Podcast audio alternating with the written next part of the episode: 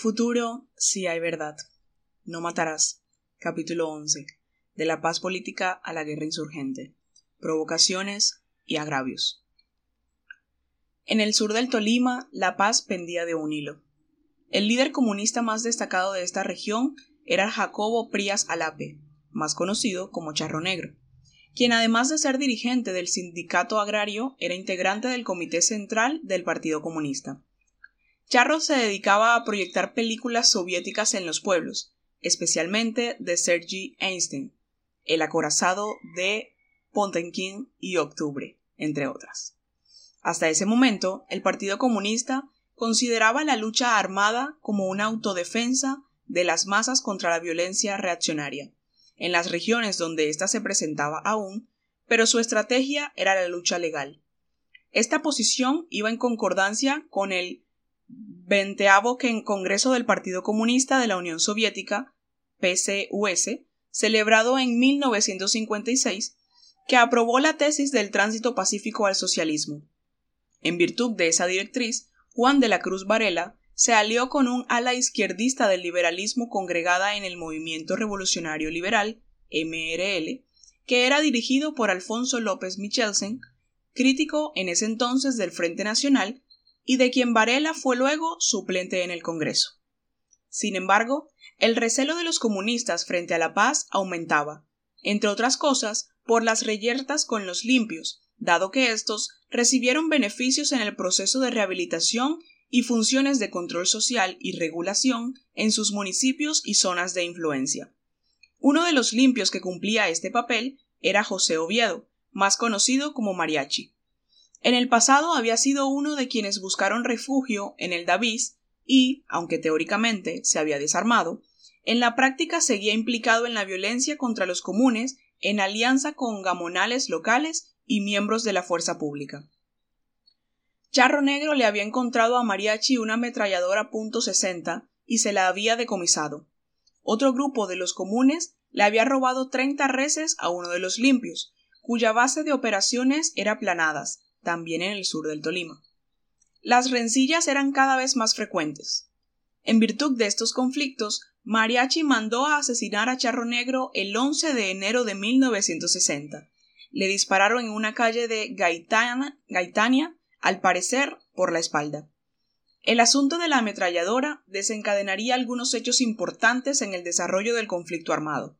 Diversos testimonios dan cuenta de que Marulanda acudió a las autoridades para que tomaran acciones en contra de Mariachi, pero no obtuvo resultados tangibles. Ante el crimen de su carismático líder, cuñado y amigo, Marulanda decidió tomar de nuevo las armas. Así lo relató uno de los primeros guerrilleros del bloque sur de las FARC. Nosotros estábamos trabajando cuando en esa salió Marulanda, otra vez armado y emputado, y nos dijo Muchachos, se acabó la pacificación. Mataron a Charro, y en la lista seguimos nosotros. Isaías Pardo, Rogerio y Lister. Ya no hay nada que hacer. Entregamos las herramientas de trabajo y sacamos los fusiles. Manulanda tomó el mando de la autodefensa de Marquetalia bajo un diseño de guerrilla móvil, lo que implicó acciones como emboscadas para recuperar armas y actos de pillaje, al tiempo que instauró un orden social que, ante la ausencia de Estado, resolvía las necesidades más apremiantes de los habitantes, especialmente la resolución de los conflictos cotidianos.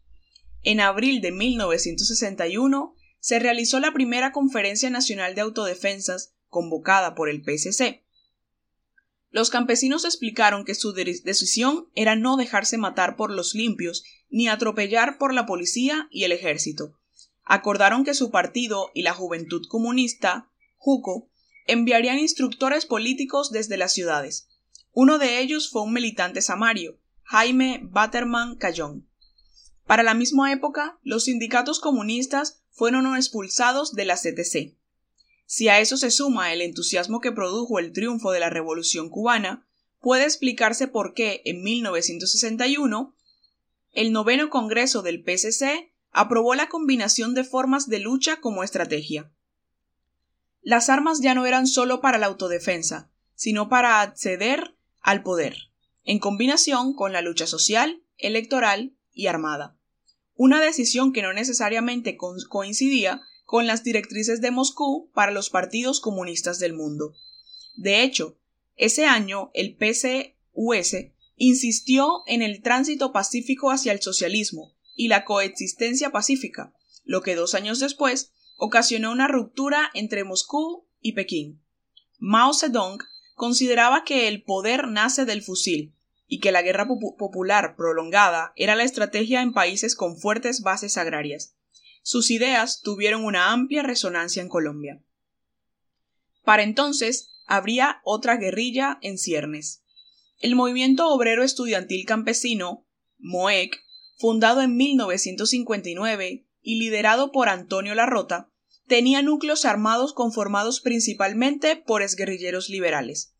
Según un informe entregado a la Comisión de la Verdad por la Escuela Militar de Cadetes, dos años después de su fundación, este grupo contaba con presencia armada en Cauca, Urabá y Bichada, y logró un rápido eco en los sindicatos y universidades del país, así como un reconocimiento a lo largo del territorio nacional, a la par que iniciaba ataques violentos en diversos lugares de su geografía.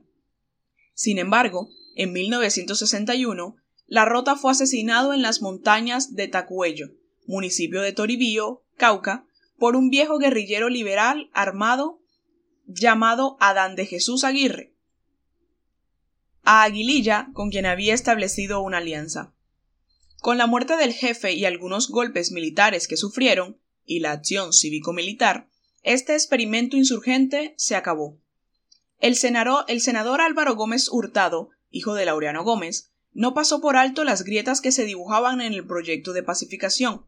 En un discurso pronunciado el 25 de octubre de 1961, a propósito de la declaratoria de estado de sitio, Gómez culpó al gobierno de Lleras Camargo de dañar el clima político que había logrado en su inicio el Frente Nacional. Pero si por lo menos, ya que no tenemos ejecutorías de orden administrativo, pudiéramos estar satisfechos con la situación de la paz pública, que por lo menos ese fuera el fruto del Frente Nacional, tal vez pudiéramos estar conformes, si a cambio de todo esto los colombianos pudiéramos vivir en paz. Pero tampoco, y no de cualquier manera. No se ha caído en cuenta de que hay en este país una serie de repúblicas independientes que no reconocen la soberanía del Estado colombiano, donde el ejército colombiano no puede entrar, donde se le dice que su presencia es nefanda. Hay la República Independiente de Sumapaz, hay la República Independiente de Planadas, la de Río Chiquito, la de este bandolero que se llama Richard, y ahora tenemos el nacimiento de una nueva República Independiente anunciada aquí por el ministro de Gobierno, la República Independiente del Bichada. La soberanía nacional se está encogiendo como un pañuelo. Este es uno de los fenómenos más dolorosos del Frente Nacional. Las denominadas repúblicas independientes serían un tema de discusión en la prensa y en el mundo político. Álvaro Gómez desarrolló más su argumento entre el 29 y 30 de noviembre de 1961 durante un segundo debate en el Senado en el que denunció que además de las repúblicas independientes, existían otras zonas del país que podían considerarse repúblicas semi-independientes. Adicionalmente, instaba a recuperar estas zonas con el objetivo de evitar que el ejército se desmoralizara. Este discurso le costó la vida a Gómez Hurtado 34 años después, cuando fue asesinado por las FARC-EP con el argumento de que el discurso de las repúblicas independientes justificó el ataque militar a los asentamientos del movimiento agrario comunista.